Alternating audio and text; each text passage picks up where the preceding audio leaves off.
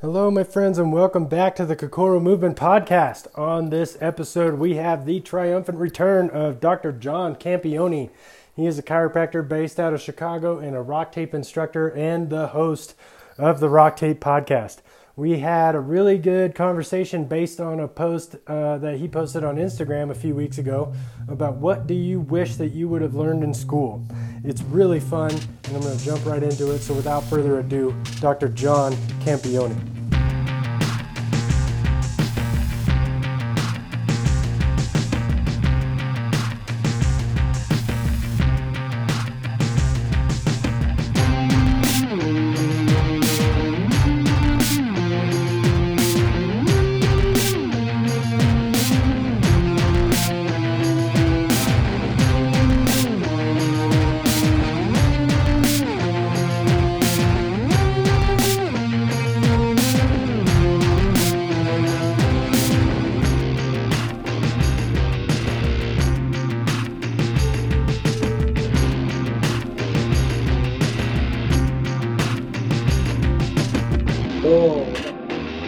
What's going on? How are you? I'm good.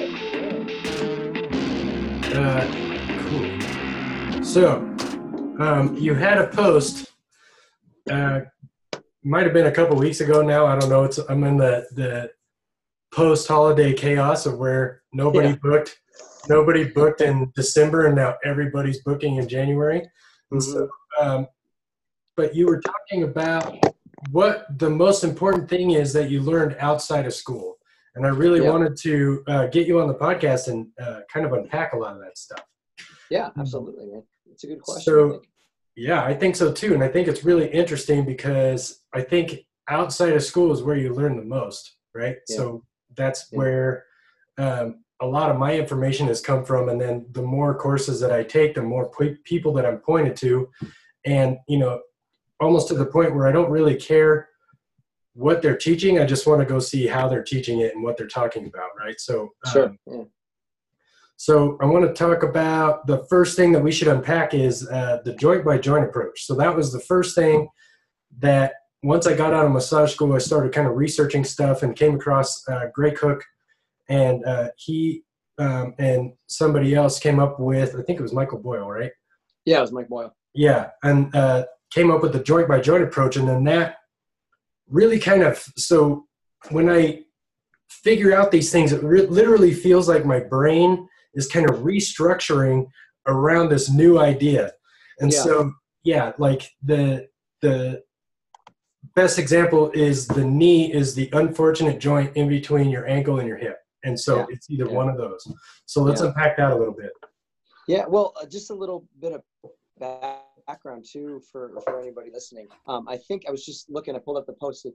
There's a reason why I asked the question. I actually just became a full-time instructor at National University. So I'm teaching chiropractic students within the curriculum, and I'm teaching functional rehab. So I have answers to that question, but the question I asked was, what do you wish you learned in school when you were in school? And it really was such an open-ended question. And I think it almost becomes disparaging in a way when you think about it, because people will be like, oh, I didn't learn this, I didn't learn that. It's what we didn't learn kind of thing too. And we don't appreciate what we did learn. But, you know, the purpose of that came from what is everybody doing now that you wish you knew way, way back when? The joint-by-joint approach is really one of those things. And, you know, the reason I asked the question is because I want to structure my class so that my students feel confident, at least, because that's the best I can do, is at least make them feel confident that they can treat people in their internships or then right out of school,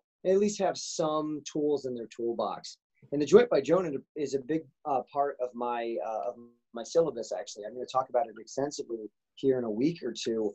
The joint by joint approach is so fascinating because of its simplicity, I think. And it in and of itself is actually a template. So we have to understand that not everybody fits into this template, but the joint by joint approach, as you know, Jesse, is basically that every joint can be classified as either a stability joint or a mobility joint, and they're based on their primary needs. So a lot of times you can flip that and say, well, how are joints typically dysfunctional? So like the ankle, for instance, its primary need is mobility. It's classified as a mobility joint. because oftentimes when it becomes dysfunctional, and this is outside of trauma, this is when chronic dysfunction comes on or some sort of regional interdependence occurs that changes other areas, it becomes stiff and immobile. So we need to provide it with better mobility too. And then we start this sequence of interchanging mobility, stability, mobility, stability. So you mentioned it right off the bat. The knee is a stability joint in between two mobility joints. We could say the same thing about the hip though. It is in between two stability joints. So as we start to move up the chain or down the chain, however it really depends on where you start, I guess, whether you move up or down, that is the sequence that we follow and the template that we use, because this is where we have the tendency to get dysfunctional. So a knee tends to need stability, a hip tends to need mobility, the trunk tends to need stability, and so on and so forth. So it's a great concept that I do wish is taught more in school, and I don't know other schools, they might be teaching it quite a bit as far as I know, but it's a really good template to introduce movement and patterns to a student population, and especially a student population that might not be familiar with any rehabilitative gurus or anybody who talks about this stuff all the time. You know, I have plenty of students that are going to different weekend seminars. They're seeing Gray Cook seminars. They're seeing Mike Boyle seminars. But I have a lot of students that are, you know, they're more in the internal med side of things. They want to work on people for internal disorders. And they're taking this class and they're scoffing like, I'm not going to do rehab. Well, I think you should. And this is a good way to kind of start it out. It's a really good introduction. And so coming out of massage school, that education was very remedial at best. So, you know, their philosophy on is like, if the low back hurts, then work on the low back. And if it's not getting better, then go deeper into the tissues, because you're obviously not hitting the right stuff. Right. And then as soon as I got a hold of that joint by joint approach, I was like, hold on. So, I'm working with CrossFit athletes, and they do a workout that has 150 squats in it, and then their low back hurts. So the reason why their low back is hurting is because they don't have hip mobility, and then their low back starts to add as a hinge joint. And that was really important for me to figure out, right? Because then you start working on the right stuff in order to make the different stuff work better. Yeah. And I kind of came up in healthcare in 2002 in the physical therapy realm. Actually, I was a tech, and in the physical therapy realm, as I was taught, was, you know, something is injured because it's weak. So it was resistance exercises to strengthen an area. But it, like you had said, it's very, very focused on that. Now, as a chiropractor in chiropractic school, you know, chiropractors traditionally are trained, well, if something is bothering you, adjust it. And it's focused on the spine specifically as well. So if it is the spine, manipulate it. If it is the hips or lower extremity, that's related to the lumbar spine. So manipulate the lumbar spine. So it's a lot about expanding our thought and really trying to bring our thought process away from just, you know, our foundational training. And, you know, it goes back to the question is, you know, what do you wish you learned in school? It's hard to teach all this stuff, I think, sometimes too, because a lot of it can be really esoteric. There are different realms, PT, massage, chiropractic as well too. So, you know, where's our wheelhouse? You know, what's our lane? What do we stay in? Are we all just kind of learning the same thing? So I think that's where that comes into play sometimes too. But you're right. I think it's a matter of just expanding our thought process and realizing that there is no one answer to anything, essentially. Right.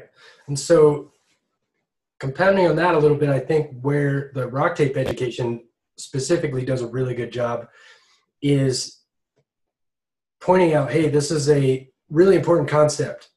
This is where we learned it. Go learn it. You know what I mean? So it's like one of those, I think it's one of those things where once you get out of school, you're not done learning. You just keep doing stuff. And so some of us are crazier than others, because I didn't really value education until I got out of massage school and then started to realize the potential that I could have as a healer in helping people, the more knowledge that I have, right? So the bigger the knowledge base you have, the more people that you can help. And so I think a lot of the education courses that I picked are ones where I have clients where I'm like, why isn't this person getting better? There's an obvious gap in my understanding that I need to close. And then so I pick these people, those people follow these people, they show me to that person. You know what I mean? And so, but then I become obsessed and spend way too much money, and it's crazy. As much as I hate cliches, it's that old cliche of like, this is why it's called being in practice, because you're practicing all the time too. And, you know, you mentioned RockTape, just, you know, speaking from RockTape as a RockTape representative, we do take a lot from other people, and we enjoy that. We don't try, you know, we make up our own, makeup sounds so bad. We develop our own things and own thought process and concepts and put a lot of things together, but that's based on the knowledge that we learned as a group from different places. You know, I just got back from the instructor summit with RockTape, and, you know, we had, you know, 50 to 60, I'm not good at counting, so maybe it was less or more, but we had a lot of instructors there, and we all just started talking about the new stuff and concepts and refining different things that we teach, and everybody would bring in their knowledge. Oh, this guy says this about that. And you know, several times I'm saying to myself, oh God, I didn't know that. And you get frantic and you start writing down, I got to research this person, and I got to look up this information, stuff like that. It starts to get into almost an anxiety-inducing situation where you're like, oh God, there's so much I don't know. Yeah. But you've been 10 years out of practice, and you're like, well, wait, how do I not know anything? I've been doing it for so long. The motto we have in RockTape is ancora imparo, which translates to I'm still learning. Right. And it's attributed to Michelangelo when he was 84. Yeah. So someone like that with his career up into 84, his life, when he was 84, is saying, I'm still learning. And that's really what it is you're never stopping learning. And I think in school, we have to understand that. And I don't think that's instilled in students very much in school. I don't think it's outright said or even outright implied, but I think a lot of people don't necessarily understand that when you're in school, you're getting a foundation. You're getting kind of the beginning, you're building the foundation of what you're going to go on and learn. Right. So, you know, I find it as a obligation as a teacher on my part to introduce them to as many things as I possibly can that relates to the coursework. So, you know, I don't want to teach them proprietary techniques that I've been trained in, because number one, that's kind of unethical. And from a proprietary IP standpoint, it's not legal from what I know. I wouldn't want to get in trouble doing that either. But I think a lot of students being introduced to different things and their concepts of this group versus that group actually is very beneficial, because then I can say at the end is like, look, this is their thought process, their concept. If you liked this, this is something you should really pursue a little bit further with the weekend courses of this group and what have you. I don't think that's a bad thing, is to introduce different things that I've learned and liked throughout my career and been able to, you know, show people like, hey, this is beneficial and here's why. If you like it, go for it. If you don't like it, let's find something else that you can do. Right. And so then you look at all these other people, and I say this a lot on just about every podcast, but there's people that you look up to and you're like, God, how does that person know all the shit? Like, like Perry Nicholson's a perfect example. Like that guy's forgot more important information than that I need to know. You know what I mean? So I rely on him pretty heavily, just kind of following all the paths that he's going, mainly because he's constantly researching and constantly looking and figuring out all this new stuff that works before anybody else kind of catches on to it. Perry and I are geeks, so we both sat in the front row at the instructor summit, and I sat next to him, and I can't tell you how many times I would be peeking over at his notebook going, what's he writing down? What's his thought process? Right. You know? What did he catch that I didn't, or something like that? Yeah. And then, so when I took Primal Movement Chainsawing last year, he brought up, he was going to show us some book that he was reading, and he brought up his Kindle list, and I started taking pictures. Oh my God, that's what he's reading. That's what I need. And just to be a fly on the wall at that instructor summit, oh my God, that would have been amazing. You would enjoy it a lot. I mean, I geek out when I'm there all the time myself. So right. And then so another thing that I kind of wanted to unpack that I thought that was really important was the anatomy trains. And just the fascial lines and the way that the body works just in general. Yeah. Yeah. That's a big thing I want to introduce. And it goes back to just foundational. There's so much information now about fascia and fascia as the tissue by itself. But Anatomy Trains to me, and I don't mean this in a disparaging way anyway, I think is such a perfect basis for learning or being introduced into fascia. I think it is a very good, like, introductory concept to look at, because fascia by itself doesn't necessarily have to involve discussion about the muscles that it's associated with. Right. But Anatomy Trains is about myofascial lines. So you get a thought process and a student population that's very used to this muscle, that muscle, et cetera, and then you say, well, forget about the muscles. Let's talk about this crazy tissue that does all this stuff. You could lose them. Yeah. Anatomy Trains bridges that gap, for me at least, and it introduces, okay, you know all those muscles that, right here? All these muscles here, fascia, this connective tissue that I will talk about how amazing this is in a second, connects all these muscles. So when you talk about this muscle's anatomical action, there's so much more to how a human being moves than just what the anatomy textbook says, and it's because of fascia. So Anatomy Trains is so cool, and I think really needs to be in everybody's curriculum to introduce someone to fascia, because, you know, like it or not, believe it or not, a lot of people still don't know about fascia, right. Despite all the amazing, cool research that's coming out with it as well, too. So Anatomy Trains really does, for me, help introduce it to a lot of my students who aren't familiar with everything. Because I could put someone through just regular joint evaluation and, hey, let's take a look at what happens with the hip and flexion. And then when I straighten the knee, what happens? You get less hip flexion, right? Okay, stand up, touch your toes. That's a very similar pattern to when you were on your back and I just moved your leg like that. The reason why you get limited range of motion in your hip flexion when your knee's extended is, it's a term called passive insufficiency, but it's basically because as the hamstrings cross the knee, they lengthen, and then you're asking the hamstrings as they cross the hip to lengthen as well too. There's not enough give to happen because both sides are going to be lengthened. Now, let's move away from the knees and the hips and talk about it all the way up in the torso. When you're sitting up, you actually can lose certain range of motions because all these lines go all the way up in your head, and it starts to really open people's eyes up and go, the best part is when people go, is that why I hurt my hip last year when I did that one thing? And when people really associate it with their own bodies, then they really understand it too. And that's why I love teaching Anatomy Trains, is because it really does kind of bridge that gap from just a purely mechanical muscular standpoint to, this is what fascia does and this is how everything's connected. So I can't just look at one local area by itself. Right. And so that's goes kind of in conjunction with the joint by joint approach, where you can start to determine why this person's knee hurts, because it might not be the ankle or the hip. It might be the opposite shoulder. And then that's an easy way to explain to the client or the patient why that is. And then I have all those posters up on my wall, so I could be like, you see, this is the spiral line. This is how everything connects. This is how you walk. And this is how everything functions. So if you have a dysfunction here, then that translates to this spot. And then it all starts to kind of make sense to them. And then the way that I explain it is, your brain doesn't see in individual muscle groups or individual body parts. It sees in movement. And this is the easiest way to show them how the brain sees in that movement pattern.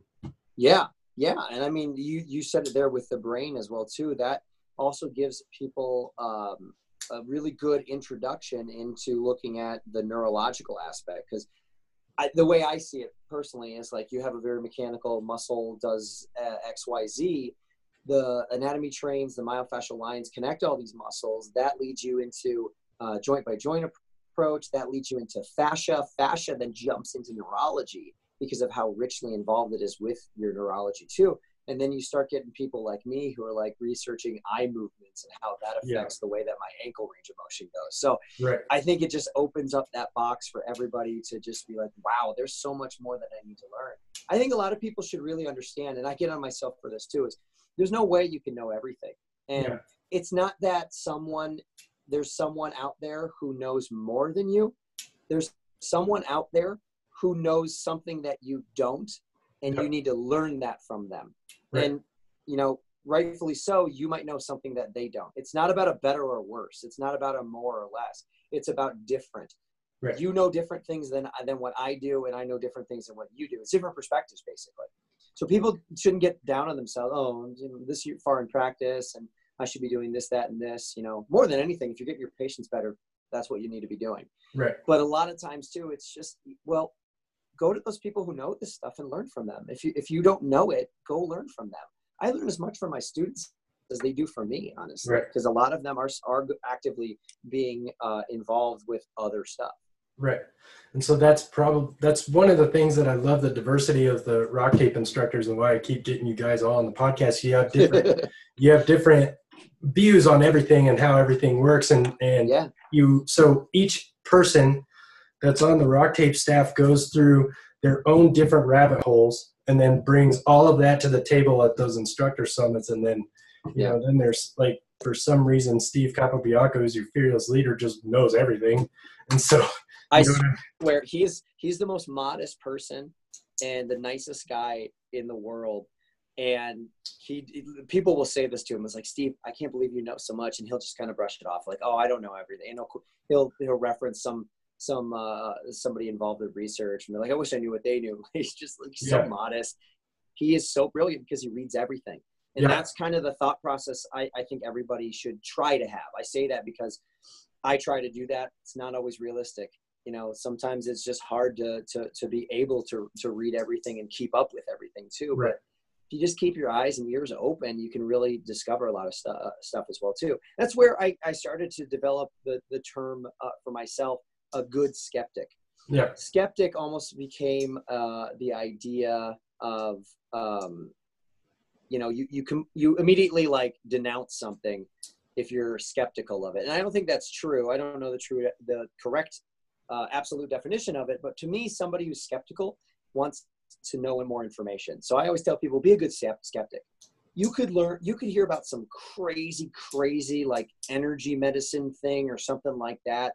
Ask more questions. If the questions aren't being answered sufficiently, or you're just not getting it, maybe it's not for you. You know, and it goes back to what I said. If you're getting your patients better, that's the first step too. So, I mean, hey, you might find that you 3 years later might jump into something and you're like, I never would have done this, 3 years ago, but now I'm doing it and I see the value in it and I understand why it works and it's helping my people get better. So, go for it. Just be a good skeptic, seek out more knowledge. Well, a perfect example of that is when I was in college learning anatomy and physiology, and they were talking to me about the women's reproductive system. And I was, why do I need to give a shit about that? I do not care. This is not going to help me fix somebody's rotator cuff injury in the future. But now that later on, like you said, 3 years later, I started to research all that stuff. And if a woman is not having her reproductive cycle, that's a big deal and you need to address it. Absolutely. I'll give you a great example kind of on the same plane.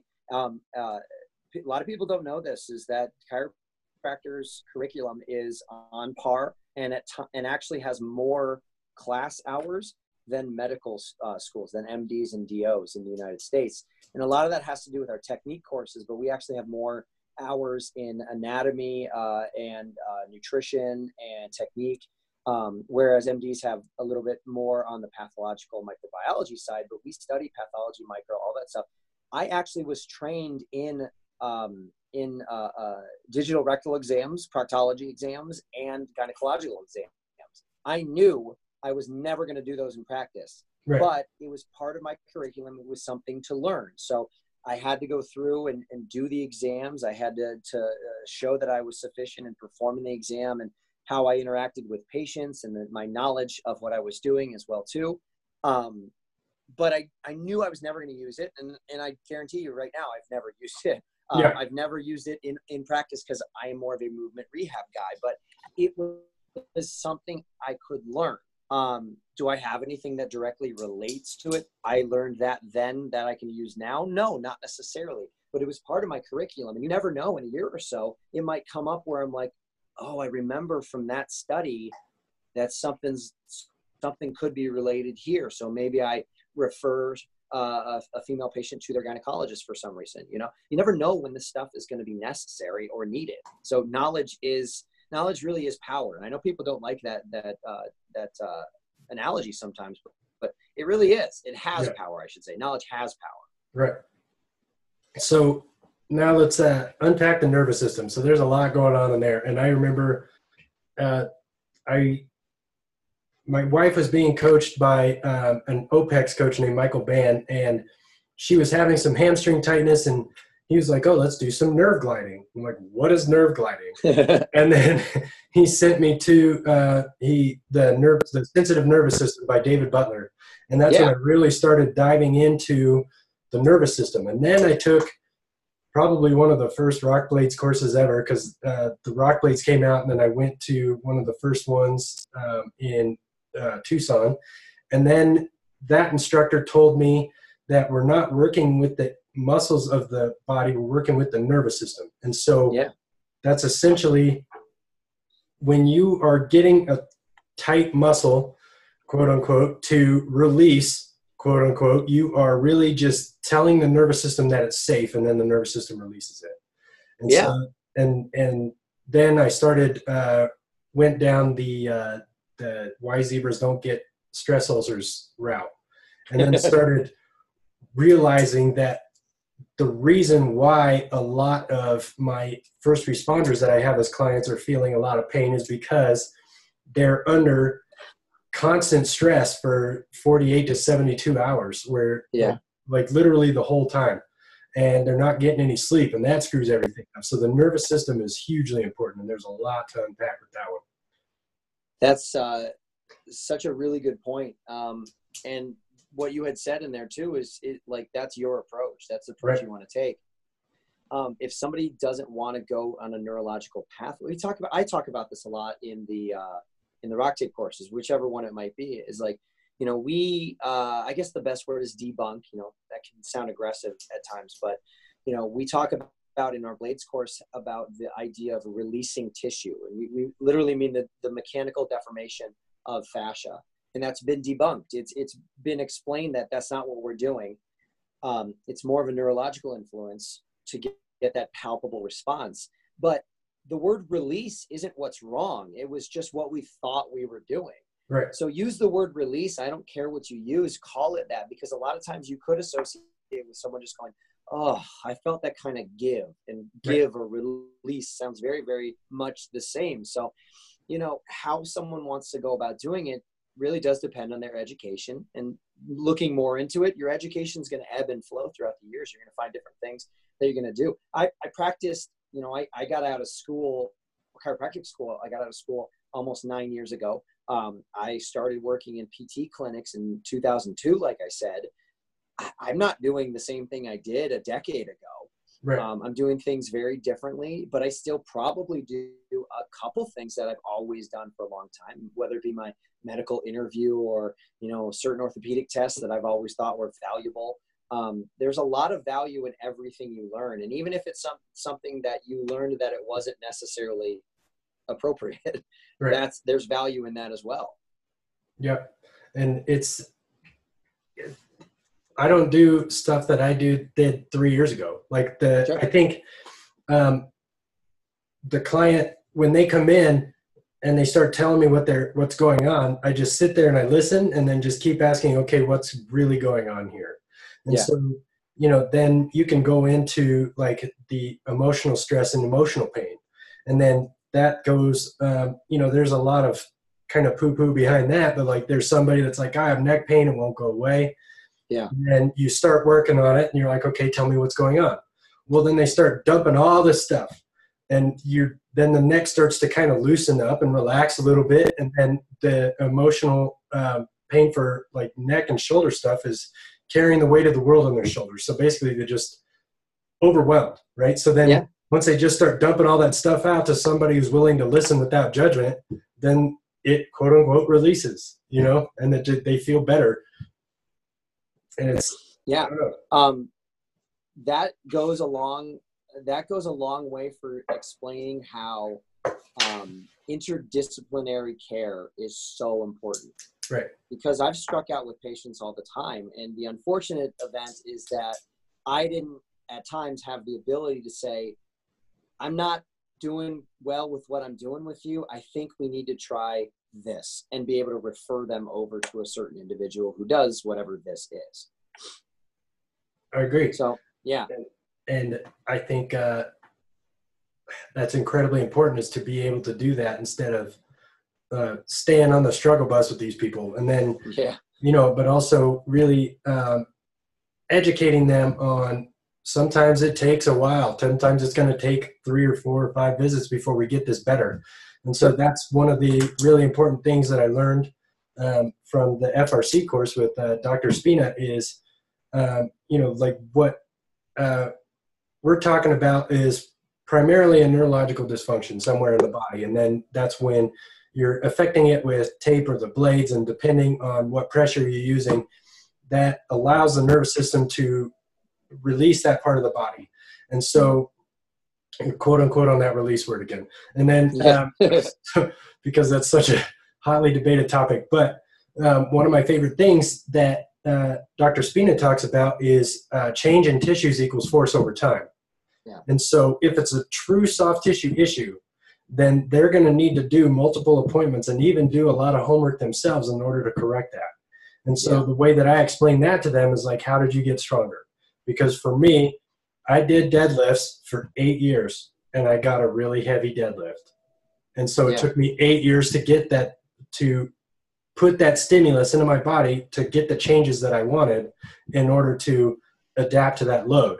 And so that's going to be the same thing where, like, if somebody has an Achilles tendon issue or a calf issue, you're going to have to address it, and it's going to take force over time. And then that's going to fix the issue permanently. Yeah. Yeah. That is something I wish I had a way to teach students, you know, is everybody's so different. One of the hardest questions for me to answer in seminar or in class is, well, how long will this particular modality or treatments last? And I don't have an answer for that. I don't know if there's an answer for that, because in my mind, there's too many variables. Right. And this is something that it's hard for students to understand. What I found it's hard for them to understand, because they've been conditioned to think, well, there's a finite amount of treatment dates, or there's something, there's a treatment plan that's supposed to be implemented, and it's supposed to be this amount of time. But everybody is so different.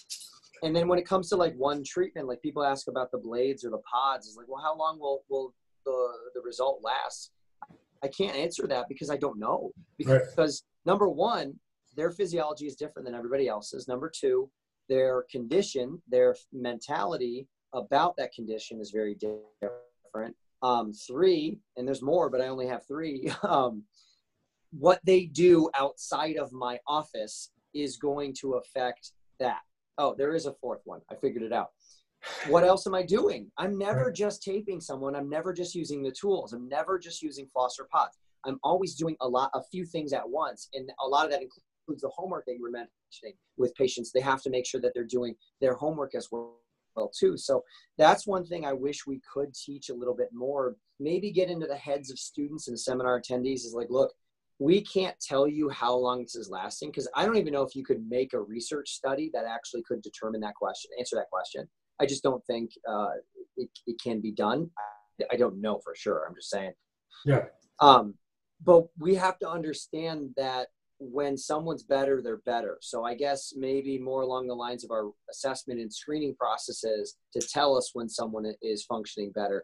I've been fortunate enough to learn good things that are helpful. And I've had patients that are done in one visit. I've had patients that are done in 2, 3 visits. You know, one visit doesn't happen all the time. You know, that's when I pat myself on the back big time. But I've had patients that are only there for a handful of visits because that's just what they needed. But I've had patients that have had more visits because that's just what they needed.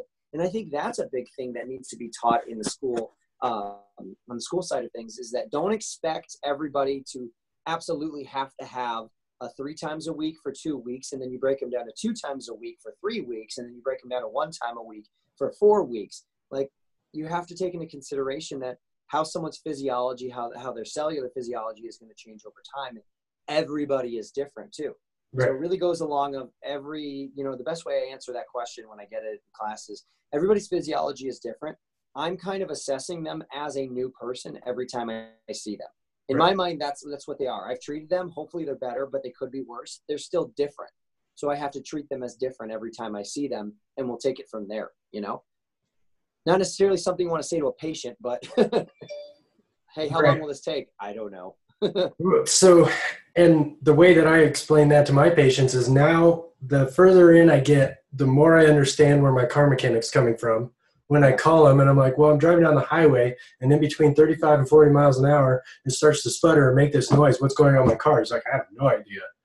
I don't know. And so when people call me and are like, why does my low back hurt? I'm like, I don't know. I'm not following you around with binoculars saying, that's it. Stop doing that thing. You know what I mean? So that's each time my clients come in, I do a different assessment each time and figure out what it is this time, because we're always doing different things. And so the bane of my existence is my CrossFit athletes. Well, I'm going to come in and I'm going to see you because my neck hurts, and then I'm going to go do 100 kipping pull-ups. I'm like, cool. So I'll see you again next week, I guess. You know, yeah. Like, athletes are just like that. It's like, if I feel better, I'm going to do what I've been wanting to do. And they might, I don't like taking people away from stuff, but there's certain things that it's like, you're not ready to do yet. Right. You know? So yeah, but yeah, you're absolutely right. Let's chill out for like a day, just a day. I'm not asking you to just not do, maybe do ring rows instead. I don't know. Like, let's figure out that whole thing. So then, and then you got to add like stress in the equation, like how much you're working out compared to how much you're working, like how's your family life going? Like how's your job? You know what I mean? A lot of people, I think a lot of their chronic pain would go away if they just quit that job that they hate, you know?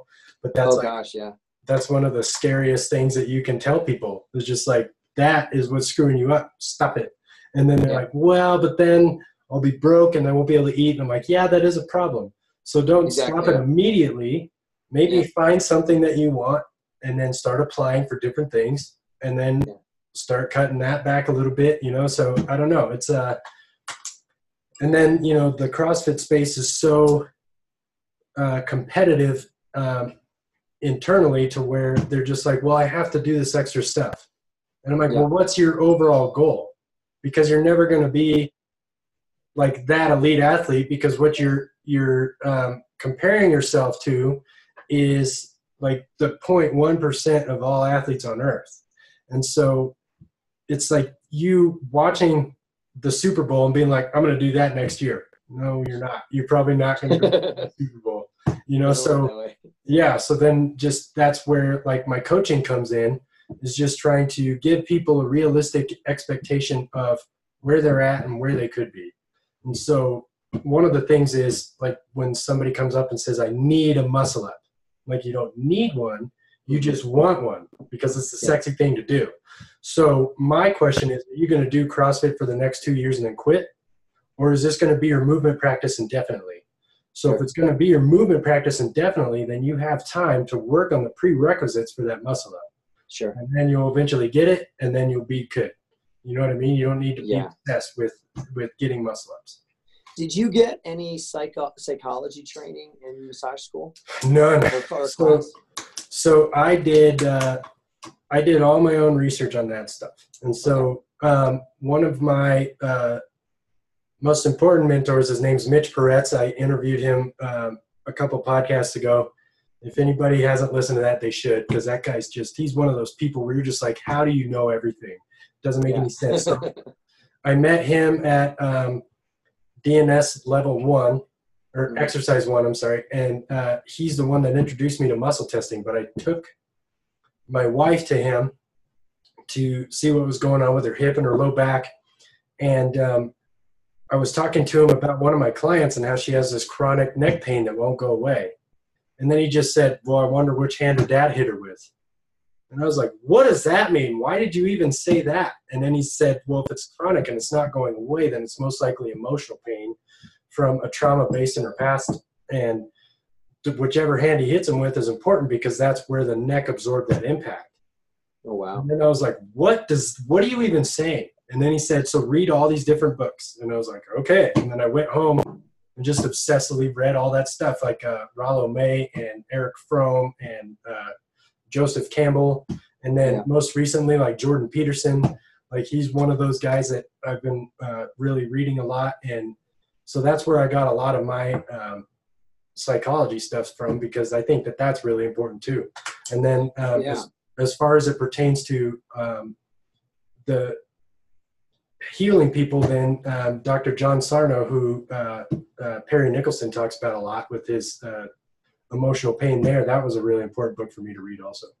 Yeah, I mean, I asked the question because I think that's so important, and that's something that I wish was more in musculoskeletal rehab schooling, because it is huge now. We know that it's huge now. Like when I was in school, we didn't know that much. I actually had psychology classes, but we never discussed a lot about the biopsychosocial model, or at least directly on that. You know, we talked about, you know, patient comfort and stuff like that too, but we never really addressed it in its relationship to their condition. You know, if somebody has a poor work environment, they're not going to do as well in their rehab. And that's another thing that really I wish was taught more, and I would recommend people to get into. And that's a hard thing for somebody who's a, you know, just a body mechanic. It's like, I don't want to get into like emotional stuff with people or anything like that. But if you have, and everybody listening can think about a couple patients that they've struck out with, you know, consider their history. If you can remember a lot of it, there's some things in there you could have picked apart and been like, you know, this sounds like this has been around for quite some time, you know? Right. Or one great question I always like to ask patients is, when you get stressed out, because you say stressed out, and a patient, to them, it's unique. If you say stressed out to me, in my mind, I'm thinking about what stresses me out. In your mind, Jesse, you think about what stresses you out, and it's probably different. Right. So I like to say stressed out because they're going right to that thing or those things in their mind. So when you get stressed out, does this start to get flared up? And again, this is chronic injuries, not traumatic or any acute stuff. Right. But like, does that flare up when you kind of get, you know, stressed out at work or wherever? And a lot of times the answer is going to be, yeah, it does. Actually, it gets worse, you know, when I'm at work. And then you start taking it in that direction and with your interview and being like, okay, well, like, do you enjoy your job? What do you do at work?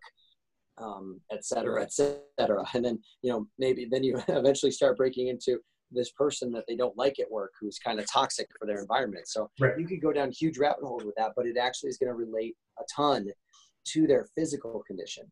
Right. And so one of the biggest clues that Dr. John Sarno speaks about is if the pain moves. And so if it's the pains in the neck and you fix the neck, well, now I feel it here. Well, now I feel it here. Well, now I feel it here. So if you're chasing the pain around, then that's not what the problem is. And so the way that he explains it to just the people that are listening, and I don't know if you've read any of his books or not, but he talks about how there's subconscious emotions that are so dangerous for the psyche to deal with that it just protects people and then manifests pain as something else to distract them from dealing with that subconscious emotion. Does that make sense? And then so the way that the brain does that is by making that particular area hypoxic, so sucking blood and stuff out of that area, so then that creates pain. And so that's typically how the pain jumps around, is because, well, I don't want to deal with that emotion right now, so then I'm going to deal with this pain symptom because it's easier. And so like the unfortunate example is like if somebody was raped, they don't want to think about that, so then low back pain's the easiest, right? So that's just where that is. And so then once you kind of start to unpack it a little bit, then you can start to refer out, hey, you need to go see this person about this, or this trauma specialist, or whatever it is, to figure this out, because I think this is what your real issue is.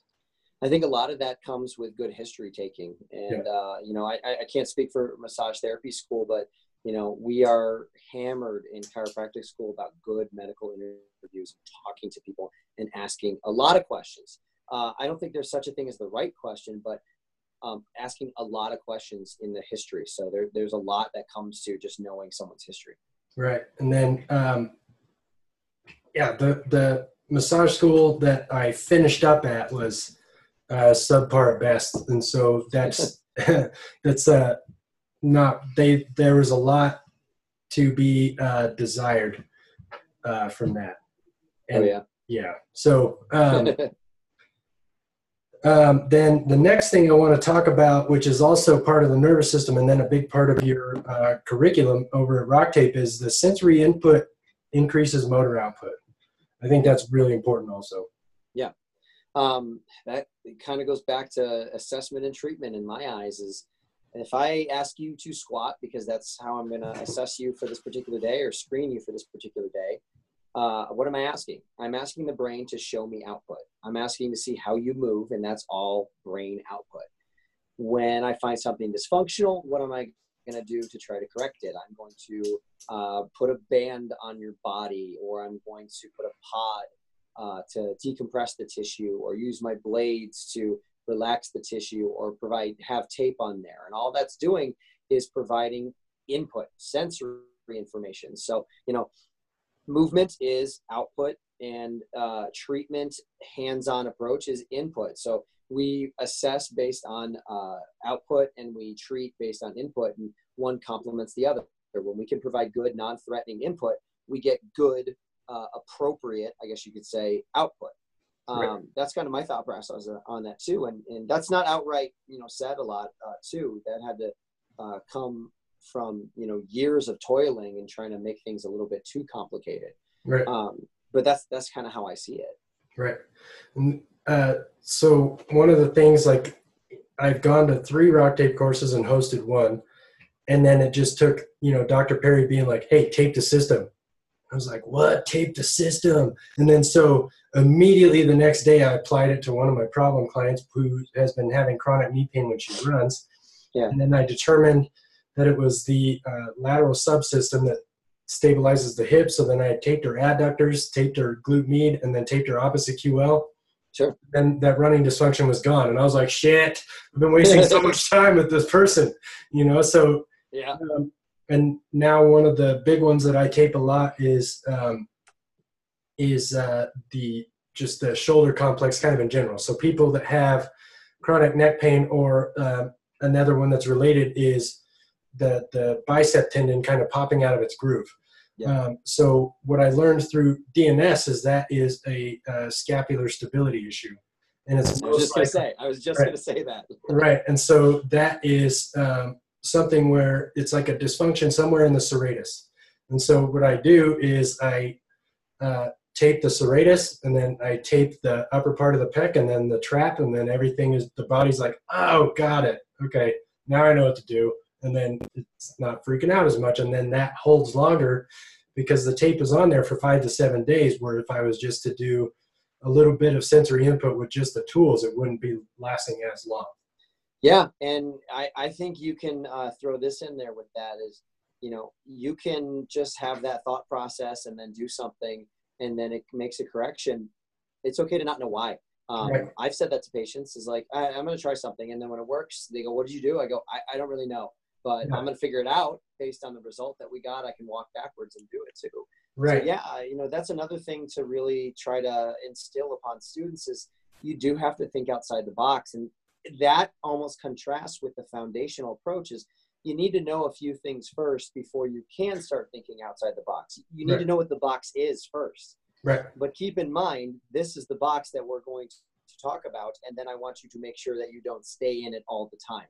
Right. So this, it starts to get complicated at that point. Is like, how do you teach that, and are you almost contradicting yourself sometimes as well too? Right, and then to level that up a little bit, well, one of my other mentors, his name's John Porman, he said there is the box, like you're saying, and then thinking outside of the box is really important. But then eventually you get to the point where there is no box. And then, yeah. So he said that to me, and I was like, what does that mean? So I had to meditate on that for like months, just being like, what is no box? And that's how I think that you create your own unique niche in what you're doing. So like, sure, you know, like you're a different practitioner than this person, than this person, than this person, because you've applied your own knowledge and done your own research, and you're going the own direction. And so that's kind of where I'm at, where, yeah, and I think that that's also very beneficial, just kind of as a side note, to realize that there's no competition then, because everybody's yeah. doing different things, and everybody can help people in different ways. And so yeah. competition's a negative emotion. So I don't look at other massage therapists in Flagstaff as competition. I look at them as a different source for this person to go to if I'm not getting the job done. Yeah, and that's such a great point. Is I think I did really feel like this when I got out, is it was more about competing with other practitioners and getting patients and making sure I have a steady list of patients coming in every single day. And, you know, people talked about, well, how many patients per week are you supposed to have and stuff like that. It doesn't matter. It's just, yeah. Are you making a living? Are you doing something that you enjoy, and are you getting people better? And learning from everybody else, the other practitioners, is really important. It's not about competing, because again, like you said, you might not know something that someone else does, and what they know is going to help somebody. So be okay with sending them over there, you know, build a relationship with somebody of the same profession, because they do a certain other concept or technique that you know is going to be very beneficial. You know, I can speak for just my knowledge of massage therapists. I know there's a lot of massage therapists that specialize in lymphatic therapy, and some that don't. What if you discover as a sports massage therapist that somebody needs to really get a good lymphatic massage? Send them to somebody who does that, because you don't. Right. You know, yeah, do you run the risk of losing a patient? I guess, sure. But I think you need to be okay with putting value in what you do, so that the patient understands, like, look, I'm sending you to this person because there's a very specific thing I need you to do that I can't do. Right. But don't undermine what I'm already doing for you, because I'm still helping you in the same sense. So, right. You know, I know it's a gray area, but isn't everything, right? Right. Yeah, absolutely. All right, brother. Well, man, this was a really fun conversation. I really appreciate it. I'm going to have to wrap this up. I got stuff to do, and I imagine you do as well, but, thank you so much for taking the time. I appreciate you. Yeah, man. Thank you so much for having me on again. I always enjoyed the conversation. I do appreciate it a lot. Absolutely. And we'll do it again in the future. You got it. All right. Talk to you soon. Take care, Jesse. Bye. Bye.